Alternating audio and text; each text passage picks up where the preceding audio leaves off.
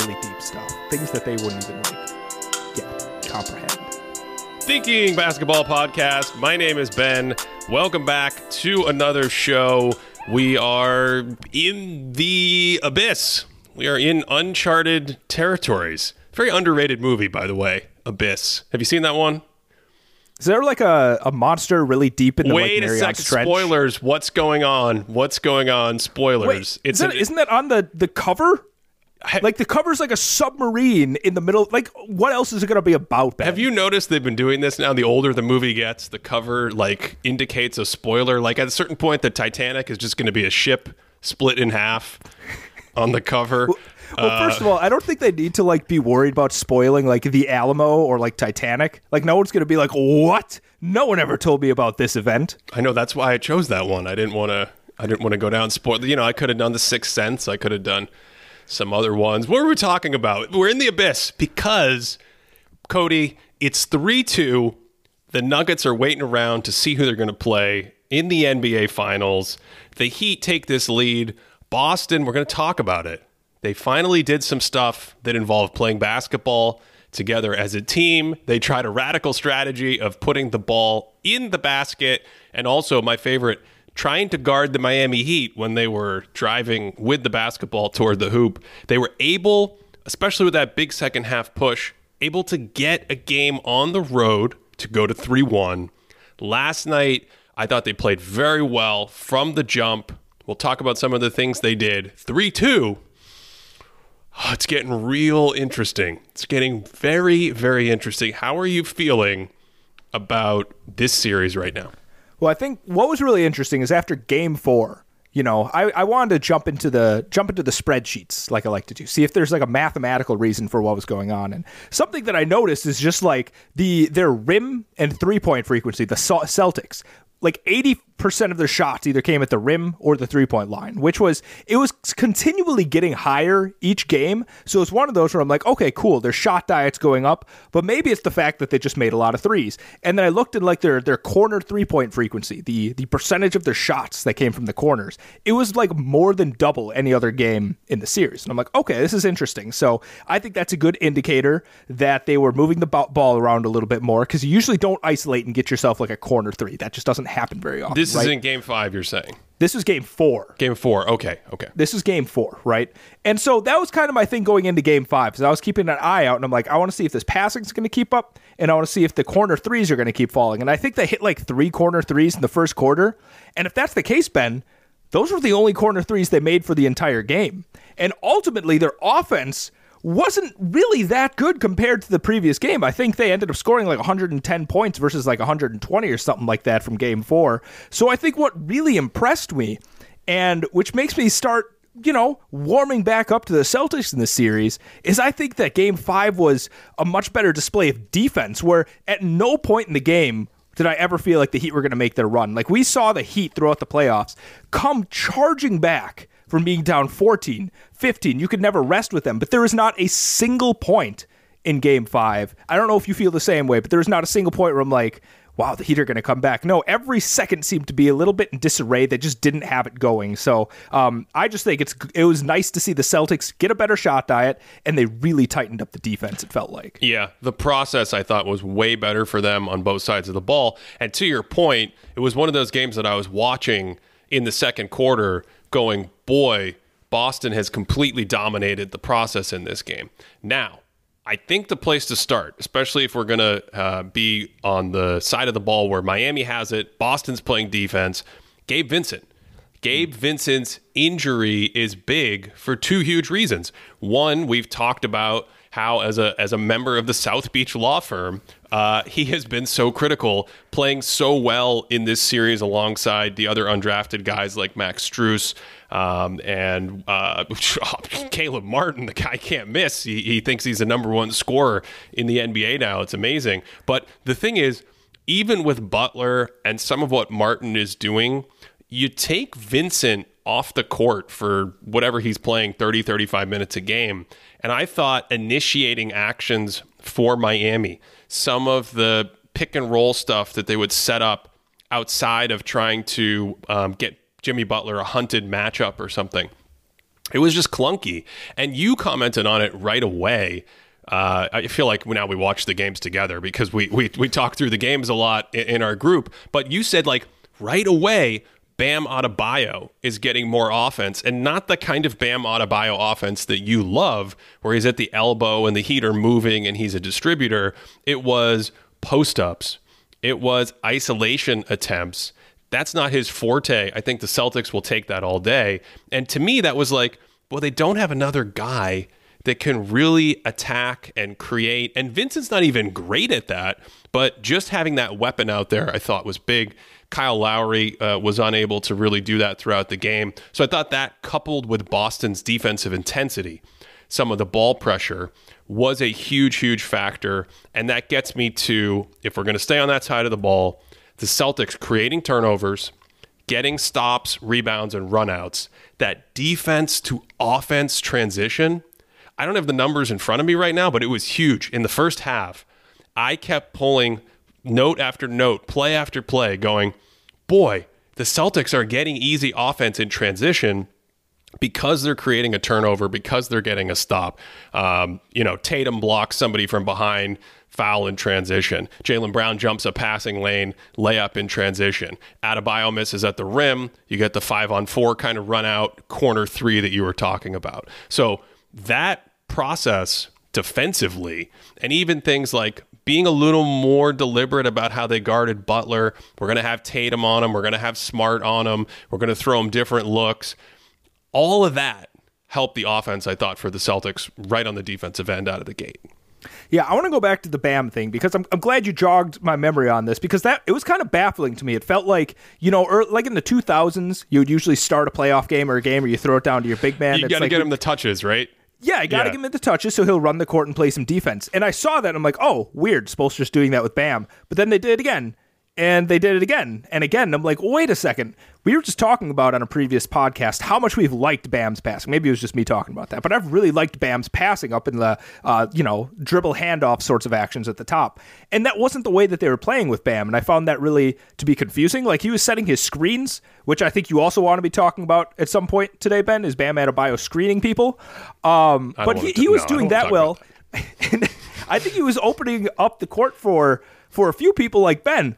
Did you know that Duncan Robinson had nine assists? Did you know that Duncan Robinson had was a plus seven in 28 minutes?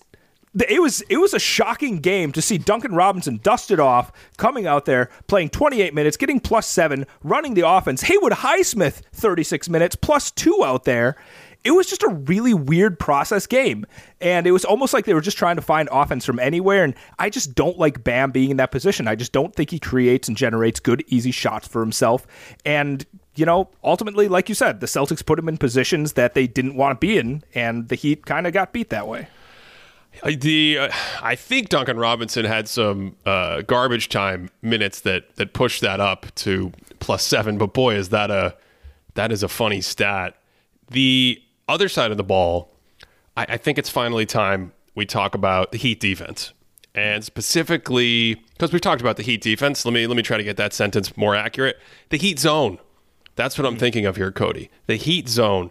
This thing is fascinating. This thing, if we get some time to dive into it at some point, uh, would would make a great video because it is atypical of a lot of the zones you see in the NBA. It is essentially a zone that you could call a no threes zone. Okay, that's the idea. So if you think about a 2 3 zone, just the classic basketball zone, one of the things that teams do is they start shooting threes over it because they're like, oh, they're in a zone. There's going to be a soft spot on the perimeter. I'm going to take my shots. And for some teams, it's a trap. They get induced to being too passive. They take too many shots. But the one thing you think of is, well, if I'm going to zone a good shooting team, it's going to be trouble because they might get a ton of open threes. Miami's zone stretches out to the perimeter. That's the idea behind it. So you have Bam in the middle. He stays near the basket. He'll go on one side of the paint or the other, typically depending on where the ball is.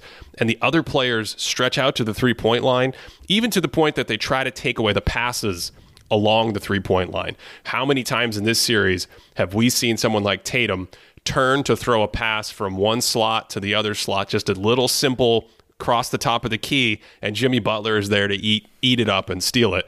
Um, even in the corners, the zone is designed to take away some of those corner threes you're talking about. But I thought a little in Game Four, and really last night. Boston started to figure out okay, I get the rules of this thing. I've seen this thing enough over the course of the series. We as a unit have an idea of how we want to attack it. And it usually starts with a screen up top from one of the big men like Al Horford. And then you go from there, you try to get in the middle, you add in a little movement to kind of confuse some of the responsibilities of the zone. And again, I don't know what the numbers were off the top of my head, but that process for the Celtics felt a lot better. So if we if we pump the brakes on the hardcore nerdy analysis, right, and we just take a step back, we're at a three-two series. Mm-hmm. It was 3-0. The team that was down 3-0, a unique position that we talked about last show, where I think all other things being equal, they're the superior team. They they are the two seed. They went to the NBA Finals last year. They have a ton of talent. They also have home court advantage, and essentially now they're also the healthier team because the Heat have lost Tyler Herro. They lost Victor Oladipo from the backcourt depth. And this Gabe Vincent injury, like I was looking at the roster before the game, they're just out of guards. There isn't even anybody that they could really play. Uh, Stan Van Gundy was joking about get, getting Caleb Martin's brother to come in, the twin brother, and see if they could uh, pull a switcheroo with uh, my my dad's a twin, so uh, you know the switcheroo story is always on the table, but that's neither here nor there. So it, it's like um, the the process for Boston in the game, in the last game, and maybe even the last game and a half, looked really good. The home court is sitting there if they could get it to game seven, and they're the more talented team. And so, just taking a step back, this if you're going to create a situation to do a three nothing comeback, to, to actually succeed in a three nothing comeback, it feels like this is the situation. If you want to work in basketball or just deeper your understanding of the NBA, Sports Business Classroom is my number one recommendation.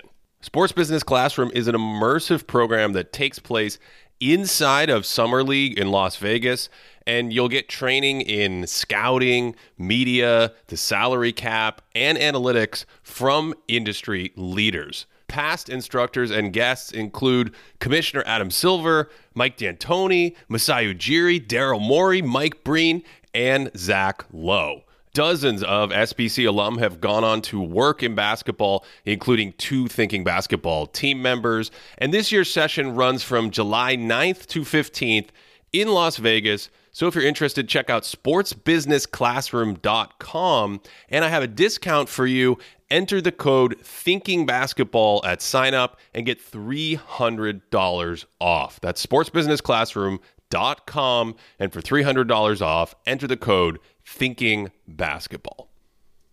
We kind of talked about this last time. I think we said that like the the it's like a tornado watch sort of thing. Like the conditions are right for this situation, Ben. Like I, I, maybe I shouldn't say tornado watch. I don't know if you get tornadoes in California, but we're we're in the heart of it in the Midwest. We're getting the tornado season, and we're definitely in watch territory. Um, I don't know if you would consider me a hot take artist. I would like to think that I'm not. Like I, I try and be as tempered and as reasoned as I can be. Um, with that said, Ben, I think the Celtics are going to win the series. Whoa, whoa! Mm-hmm.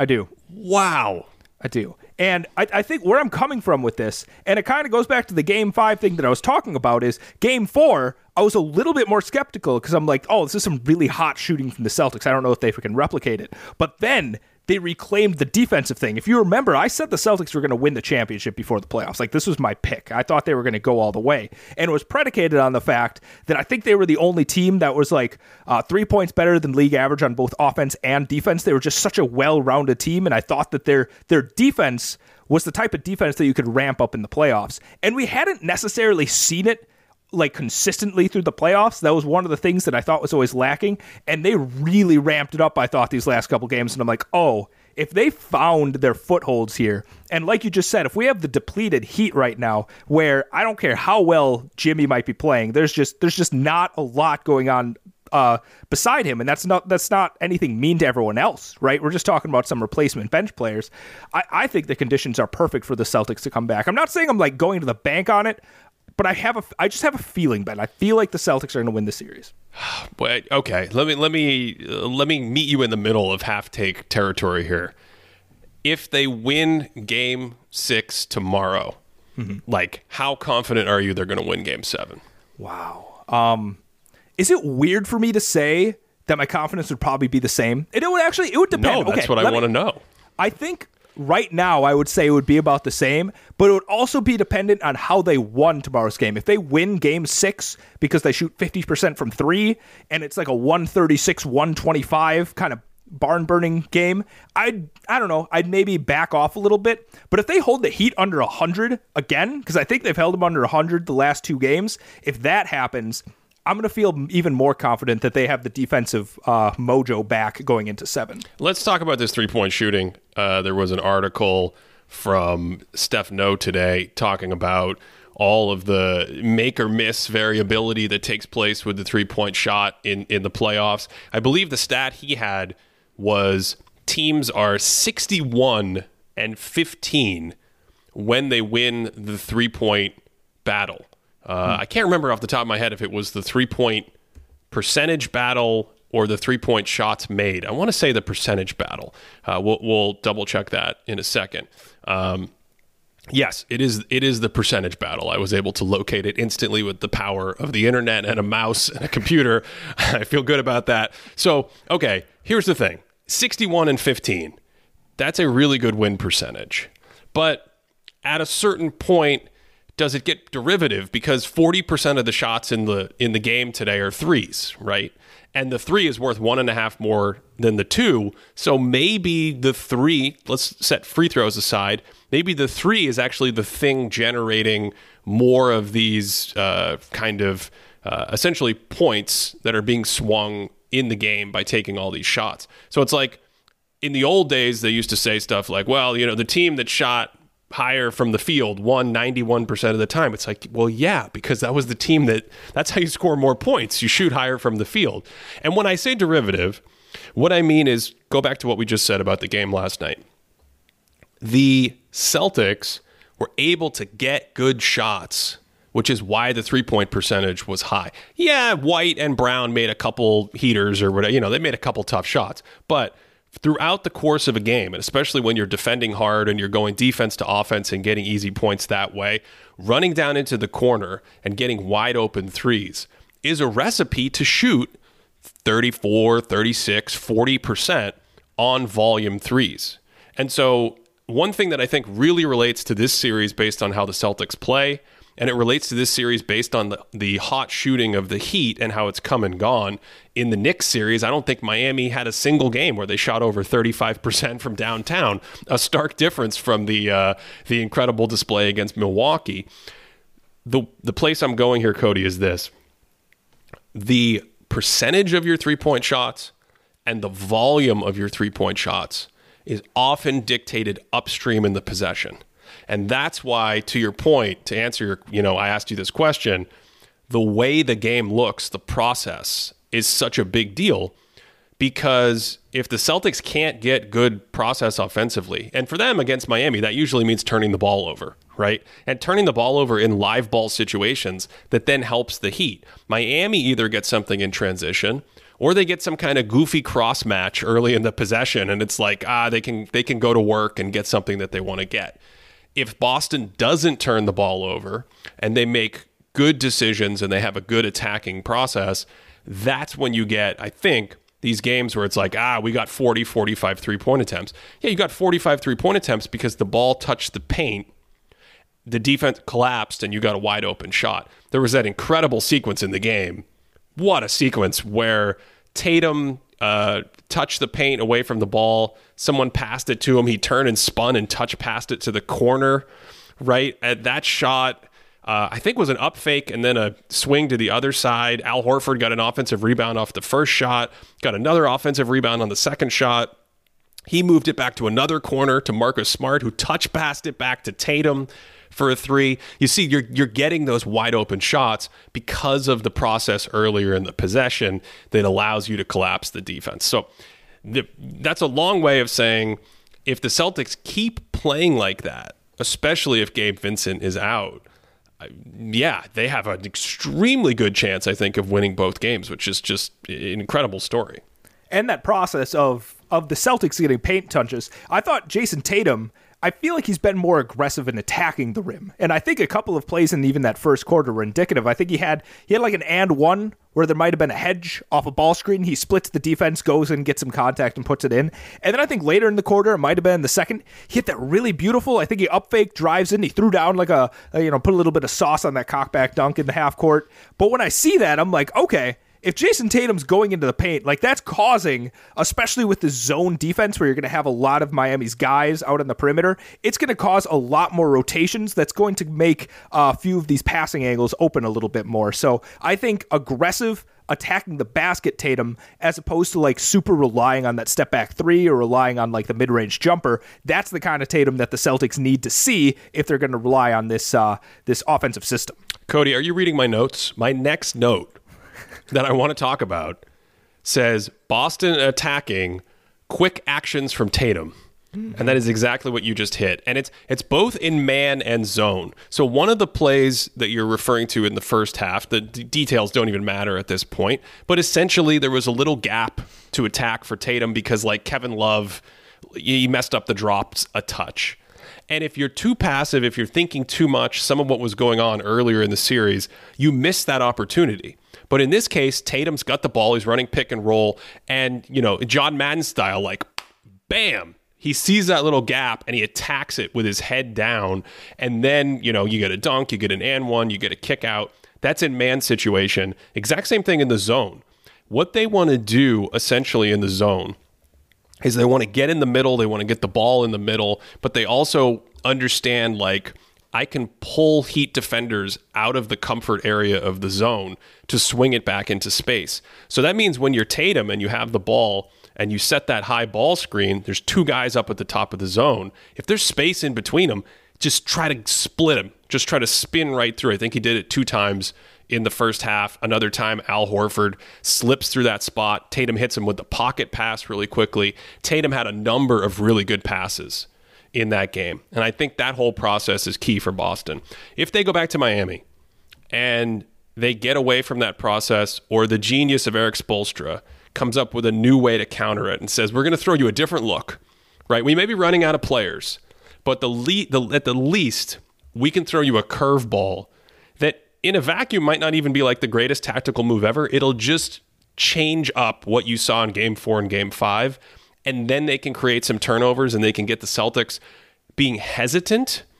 I think that's a recipe for Miami to win game six at home, as well as just some of the shooting variance, obviously. I think if the Celtics early in the game have a hard time getting some good shots, the Heat get a couple breakdowns, a couple runouts on the other end. Duncan Robinson's hitting a three, and you're at home and you get that lead. I think that's another way uh, that they could successfully kind of enforce the tempo that they want, the style of play that they want throughout the rest of the game. Um, yeah, it's I'm I'm looking forward to this game. Let's put it that way. I really am, and you're right. I think there's a couple of avenues where it doesn't work out for the Celtics. Like there's a very good chance that the Heat just put them away because something doesn't go right. Even one thing defensively, like I'm talking about with the Celtics, the thing that can't I don't necessarily think they could replicate it. Uh, the amount of steals the Celtics got last game. I thought it, I swore they had six players out there on defense. Like they're gapping defense. How aggressively, like if someone was posting up or somebody was driving and there's a one of the Celtics was playing at the nail, their hands, they're targeting the ball off dribbles and movements and stuff was just excellent. I think every single one of the Celtics starters, except for I think one, I don't remember who it was off the top of my head, but only one of them didn't have two steals. And I'm pretty sure Marcus Smart had five steals, which is a career high. Maybe. I don't know if he's had more than five or more than I don't know if he's had five steals before in the playoffs. So I don't know. The Celtics in general haven't forced a ton of turnovers in the past. I think one of the the commentators made that note during the game last night. So if they're not creating those if they're not creating those turnovers, is the gapping defense still going to be enough to cause the Heat to miss a lot of those shots? Is the the turnover game not going to swing that much? So again, those are some avenues where the Heat definitely can still come back and win this, but the process is still what I'm loving from the Celtics. Yeah, and when Cody says gapping, he's talking about shrinking in, sitting in those driving lanes. Looks like there's a ton of bodies out there when you try to penetrate both Smart and I, ironically, Al Horford only had one steal. It may have been credited to Smart instead. But in that first half, they both had a number of possessions where they're leaving their guy and sinking down and getting their hands in the, uh, whether it's a post up or someone trying to drive into the paint. They created a, a ton of turnovers. Smart's career high in the playoffs is five, which was set last night. Uh, we don't we don't want the smart people coming after us because I think in the regular season he's had like eight steals mm-hmm. in, in, a game. Um, but it was it was Stan Van Gundy who said, but I think he actually said if I get the quote right, I think he said Boston is a team that does not get steals. um, obviously they get a few, but the point taken being right that they they aren't a team that forces a lot of live ball turnovers like that and as we said earlier it, it makes it very easy for the offense. So it'll, it'll be interesting to see. I, I think the thing I'm most excited to see is if Spo tries to pull some kind of rabbit out of the hat to mm-hmm. change the process. But obviously, just getting Gabe Vincent back for this game could be huge as well to give them another ball handler out on the perimeter, another decision maker, another guy that can penetrate. So, how do you? I said that I feel like the Celtics are going to win do you want to make a declaration? Do you have any strong feelings either way, or you just in in let's watch this mode and see what happens? No, I'm in let's watch it. I mean, I, have said everything that I can say probabilistically uh, on this podcast. I, uh, I I am sitting back and watching. I I do think tomorrow night. I think I'm a little more bullish on Game Seven than you. Uh, because I do think Miami can walk walk in there and win Game Seven, no problem. It, it's Miami, but if Boston can continue the process and tomorrow and and in Game Six, I, I, I guess if Vincent doesn't play, that's another wild card. But assuming he plays in Game Six, and they can throw nothing at Boston to disrupt their process, then I would feel really, really good about Game Seven. So Game Six becomes like this enormous sort of probability pivot point where if you could get over that hurdle, then you're back at home on the flip side, of course, Game Six is the is the game to seal it for Miami, and I, I think they have a decent shot to do that. So uh, I'm I'm pretty excited about the whole thing. And I'm looking, playing a little stat sheet game. Uh, Jimmy Butler had 14 points. Do you think this is th- this feels like this is beyond? We should just move on. If you hate this take, but do you think Butler felt it early on? Do you think he kind of kind of felt that there just wasn't a chance? Was he looking at it like, oh, maybe I should reserve myself for the for the game six explosion. That's, that's kind of so. how it, that's how it felt. That's how it felt. No, I mean, uh, no, it's it. He, he wasn't forcing things, and uh, and I think they did a better job defending him and taking away a lot of easy actions. In the, I mean, he didn't play the fourth quarter at all, right? They just didn't play the starters in the fourth quarter. So, who says if it was a close game, Butler wouldn't have finished with thirty? That's a good point. Yeah, yeah, yeah. That's a good point. Another day is here, and you're ready for it. What to wear? Check. Breakfast, lunch, and dinner? Check. Planning for what's next and how to save for it? That's where Bank of America can help. For your financial to-dos, Bank of America has experts ready to help get you closer to your goals. Get started at one of our local financial centers or 24-7 in our mobile banking app. Find a location near you at bankofamerica.com slash talk to us. What would you like the power to do? Mobile banking requires downloading the app and is only available for select devices. Message and data rates may apply. Bank of America and a member FDIC. When you need mealtime inspiration, it's worth shopping Kroger, where you'll find over 30,000 mouthwatering choices that excite your inner foodie. And no matter what tasty choice you make, you'll enjoy our everyday low prices, plus extra ways to save, like digital coupons worth over $600 each week. You can also save up to $1 off per gallon at the pump with fuel points. More savings and more inspiring flavors make shopping Kroger worth it every time. Kroger, fresh for everyone. Fuel restrictions apply. Jamal Murray, mm-hmm. he uh, averaged 33 points per game in the Western Conference Finals. I'm not sure how many people know that. I, I, I really want to know the voting results of the Magic Johnson Western Conference Finals MVP. We just did a video on him in the playoffs for the Thinking Basketball YouTube channel. If you haven't seen it, it is out. And uh, Cody, 30, 33 points a game, 65% true shooting. I thought he had a real good chance of winning MVP of that series. He was a monster. He had two huge explosions at the end of game two to help swing that game for Denver and the first half of game three when Jokic was struggling. Uh, and otherwise, I thought the Lakers defense had a really good first half. And yet, you have 30 in the first half, puts Denver in front. They're able to keep them at bay. He, he and Jokic make some plays down the stretch along with the other guys in the fourth quarter. And the result is you get a series where all four games were extremely competitive, but it was a four game sweep because you just keep winning those close games. And a lot of it was him. He's been brilliant in this postseason. Um, you've seen the video, you've seen obviously all the Nuggets games in the playoffs. What, what are your thoughts on him right now? Well, the short of it all is that Jamal Murray has just what you call an inelastic kind of offensive repertoire, right? The fact that he has so many counters and he's so good at moving off ball and he's such a strong finisher and so creative that the better the defenses come, it doesn't necessarily affect him. Is that kind of the, the main thesis of the video? I think it's that combined with his shooting skill.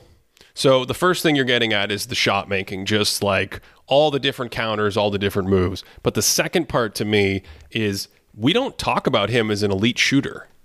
And he may not be in like that super tier one category. A couple years ago when he was injured, I think we uh, for for Patreon subscribers, patreon.com slash thinking basketball, we had an article that we did, I think related to one of our pods on shooting, where I laid out like tier zero. Tier zero was Steph Curry as best shooters in the league, and tier one and tier two, and just kind of talked about the volume and the pull up shooting, off the dribble stuff, movement shooting. Um, and so, I, again, I think he was injured, so I don't even think he was included in that. But we don't think about him in that space.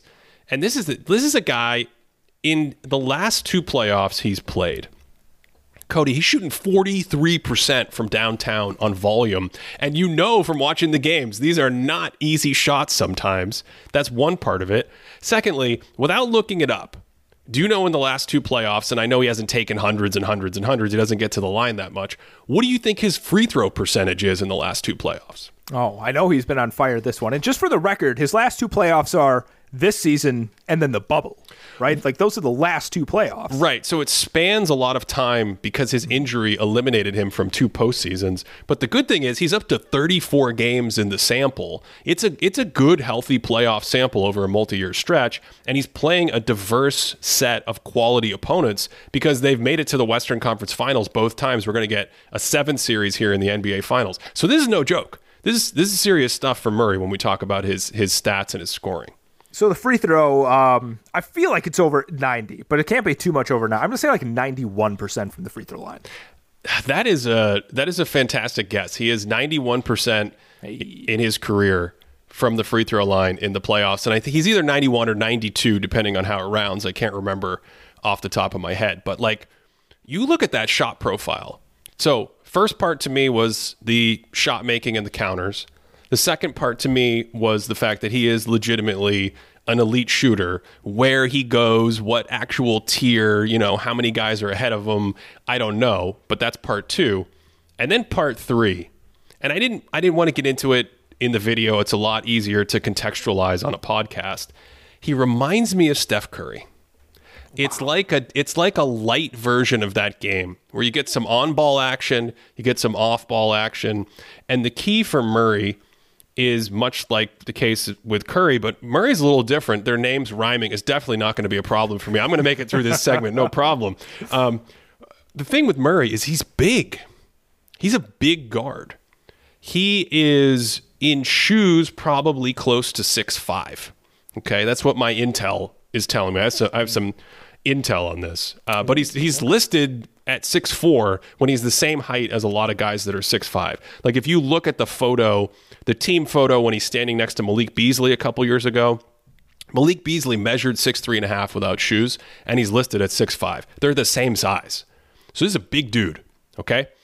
And he, when he's off ball, I tried to start the video with it with all these handoffs and things like that. He can get into his shot moving and flowing and running in 19 different directions. So the totality of those three things that's the thesis. That's what jumped out to me. And we can get into his defense and his passing and his playmaking. But boy, you pair that with Jokic, it's like you got the shot making, you have an elite outside shooter, and you have a hybrid movement on ball guy that you can play two man, dribble, handoff, pick and roll. it's it's an incredible combination. So I don't know if skepticism is the right word, but I, I was looking at some some numbers. As, apparently, this is the numbers episode. How, cool how, stat Cody. how dare you? the rescue? Yeah. How dare you be skeptical? so of I was blue looking a little bit. I, I was look- the what? Wait, what'd you just say? The, blue arrow. The blue arrow. Oh, Yeah, that's, Is that's that his like- nickname. Like other people call him that, or is that a you thing? No, I don't call him that. He, that's his that's his nickname. That's what other people call him. Yeah. I'm really- You don't see on the bench when he makes a three, all the bench guys doing the firing an arrow motion. Well, I do. I didn't know where the blue came from. Is it because he's a Nugget? I don't know where the blue comes from either. Maybe he got it at Kentucky. The- I do don't they know. Wear blue. I, I don't know. College players they could wear. Maybe he had it in Canada. We, we we need to know the story of this. Someone someone please t- tell us what the story behind the blue arrow is.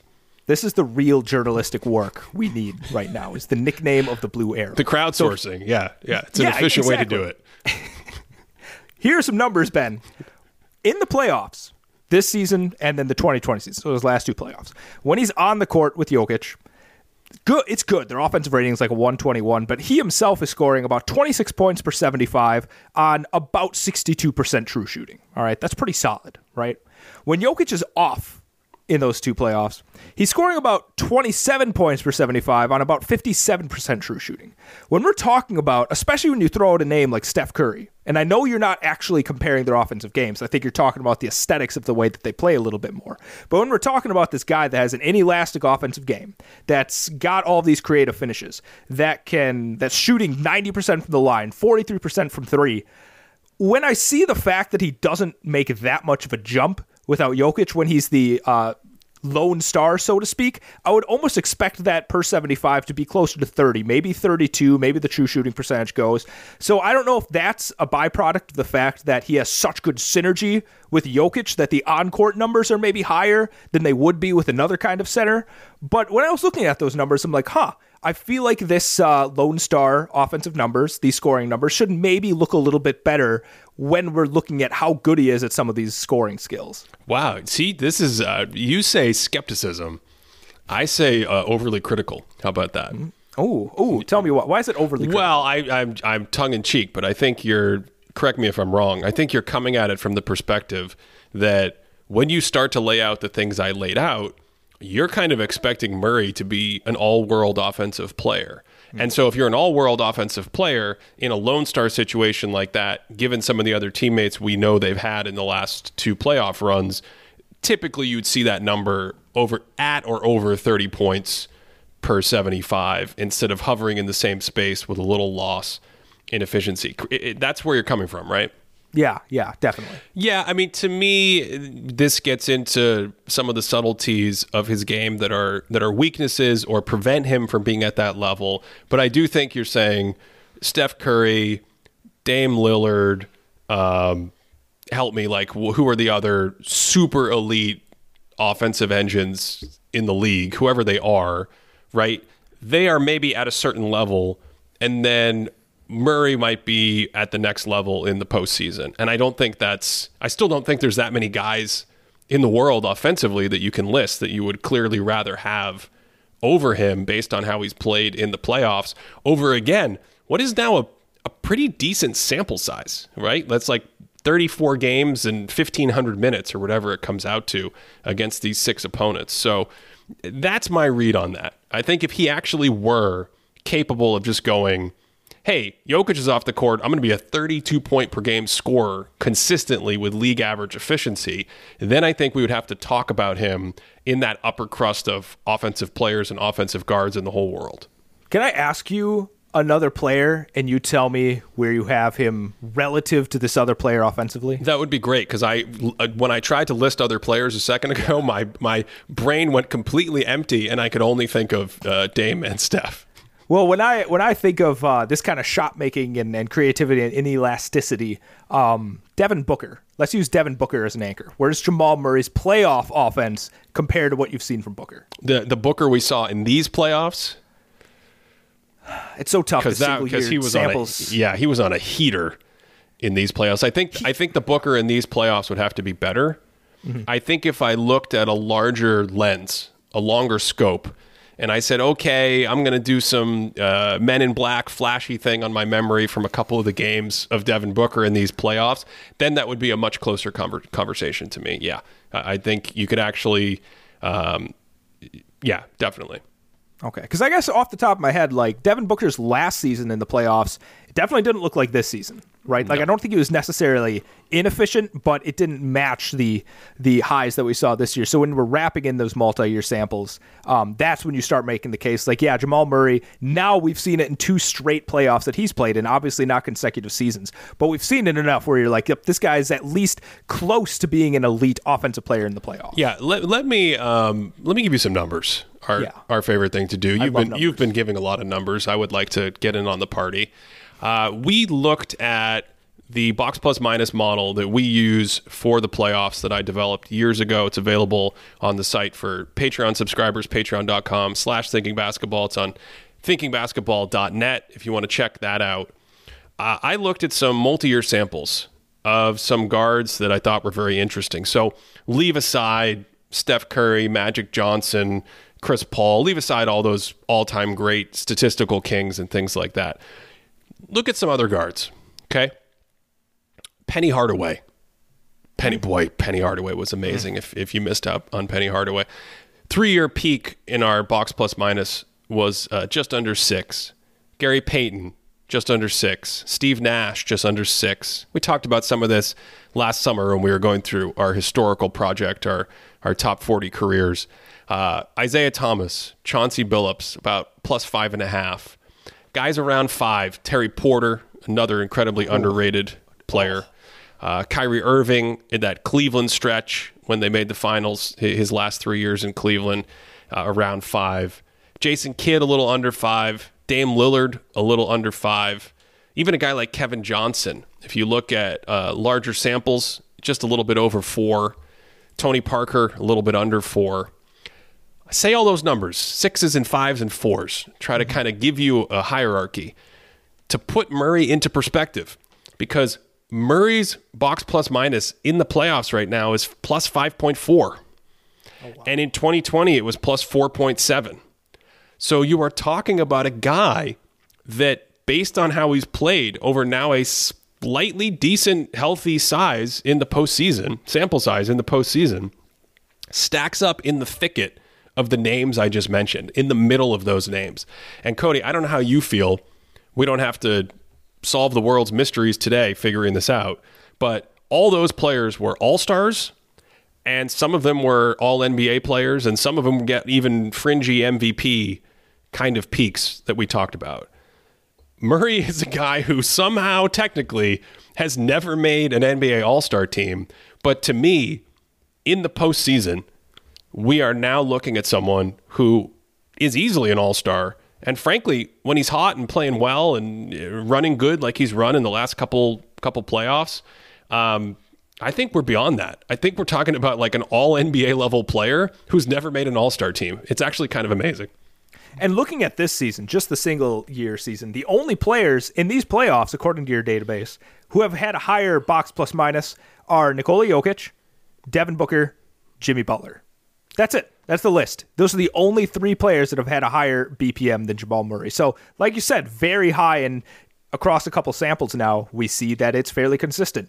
Ben, you've dropped a little a little nugget, a little Denver nugget here that I want to grasp on and, and hit you with, ask you about. Uh, Jamal Murray is an all star. Is there anyone like where does he rank? No, he's not an all star. He's never made the all star team. So where does he rank among all players that have never made an all star team? For me, Yeah, I- Like, no- what- we should run through some people and see like where does he compare to some of these other guys that have never won an all star, been on an all star team. should I give my answer now or do you want to go through the people? Okay, so here's the first name I thought. All right, this this is dicey territory because if I don't say the name that's on like a third of the people's minds, they're going to be angry. We'll maybe get to them, but the first guy that I thought of been Ron Harper. Is Jamal Murray better than Ron Harper? Yeah, I think so. Yeah. Cleveland Cavaliers, 1989 peak, probably before the knee injury. If you didn't see Ron Harper, slasher, athletic guy, good man, wing defender for that era. Uh, but I mean, offensively, you're talking about a player that was not sort of a number one offensive generative force. I don't even know how I would describe him in terms of like, is he a number two? Certainly a guy that can play next to other uh, superstar offensive players and fit well. But 20, 20 something points per game, low 20s off the top of my head. It's a, diff- it's a different animal. It's a different animal to me. So I, I think even if you made the argument that he was an all star level player at that point in time, which is fine, I actually am surprised that Ron Harper never made an all star team.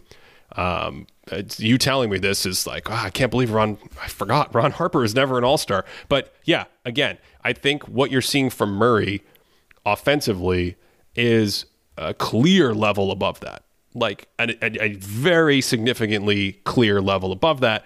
And let me add, because I had to cut it for time in the video, his defense has been key holding up in these playoffs because you see something like in the Lakers series, the Lakers attack him with LeBron James. That's because he's the smallest dude on the court. The Nuggets have this. The Nuggets just have a great team. They have spectacular roster building, in my assessment, and so you're left with KCP and Jamal Murray as the small guys to attack. Who would you rather pick on if you're LeBron James in the post? You'd rather pick on Jamal Murray. Outside of that, and a couple little issues here and there, I think him buttoning up his defense has been huge. He's had good man D possessions on the ball in critical moments. He plays within the construct of the system. He rotates off the ball and communicates just like the rest of his teammates do. They're really well coached in that regard as a unit in Denver. And he made a couple big clutch plays in the Lakers series. Um, the one that comes to mind is in the fourth quarter, the Lakers ran like an ATO and after timeout or something to set up a LeBron pass to Anthony Davis for a lob. And Murray had this unbelievable help from the wing coming down, reading the play, jumping over the top of Anthony Davis. Because remember, he's big. Jamal's a big dude, tipping the ball off the backboard turnover in Denver goes the other way. So even though I don't think of him uh, as like significantly moving the needle in a positive direction on defense, I do think him actually coming into this environment at this high level and holding up defensively is a key part of saying like, yeah, the offensive stuff you're seeing on the other side of the ball, it's not a Trae Young situation where I have to do mental gymnastics to figure out how much he's giving back defensively.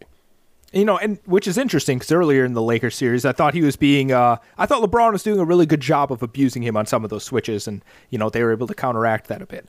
Uh, you want some more names? I want to throw some names at you. This ben. is the, this say- is the best players never to make an All Star team. This is what yeah, you're exactly. Asking? But by the way, by the way, I think Robert Horry has taken some shine off Ron Harper, who I believe was on five championship teams in the span of like eight years, going from that Bulls three-peat, and I think he was on a couple of those Lakers seasons. He was on like he was a 25 minute per game guy on four championship teams. Like that, that's pretty solid. When we're talking about some of the best role players ever, like we, we should talk more about Ron Harper, uh, a guy that I think I wish I could see him play nowadays. Like the perfect kind of player for for small ball era, small ball era. How about Lamar Odom? That was my pick for many years for the best player to never make an All Star team.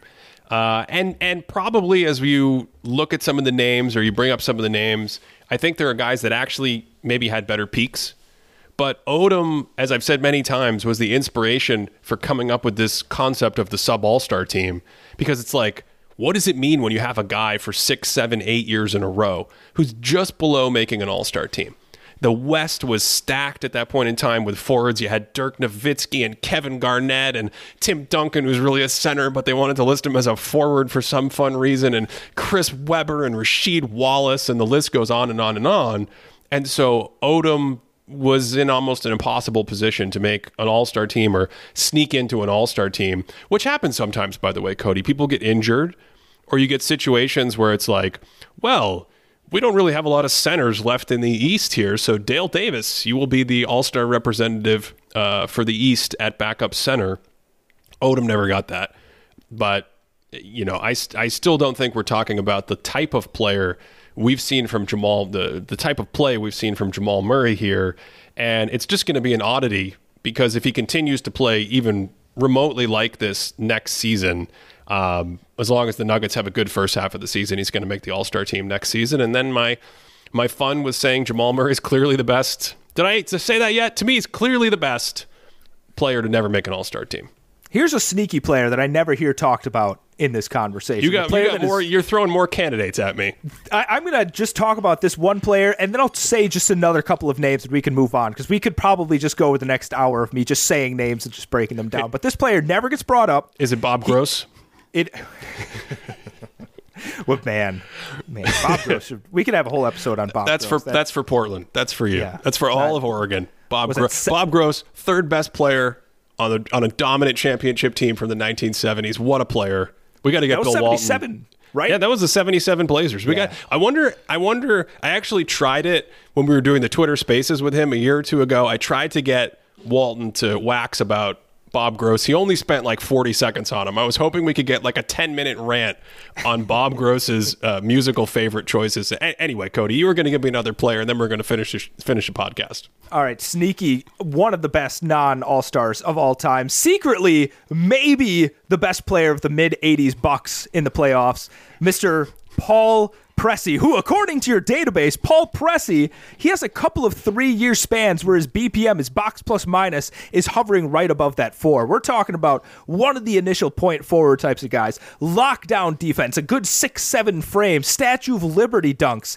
a guy that was just ahead of his time with the drives, could dish with the best of them. I mean, you want to see like a modern player playing in the 80s. The jump shot left some to be desired, but man, Paul Pressey in the playoffs, that guy could absolutely go. Let me say a couple of other names just so we don't go through them individually. Cedric Maxwell was never a uh, all-star D- but despite being a finals mvp in 81 we have defensive player of the year marcus camby we have uh, espn analyst or is it tnt sorry no disrespect to richard jefferson we have jason terry rod strickland these are all guys These that are, never these, made uh, these are, these are good teams. names. These are good Yeah. names. Richard, I think for peak, I, Richard. Jefferson. Richard Jefferson had a good peak there. Um, another guy that did you say Michael Cooper?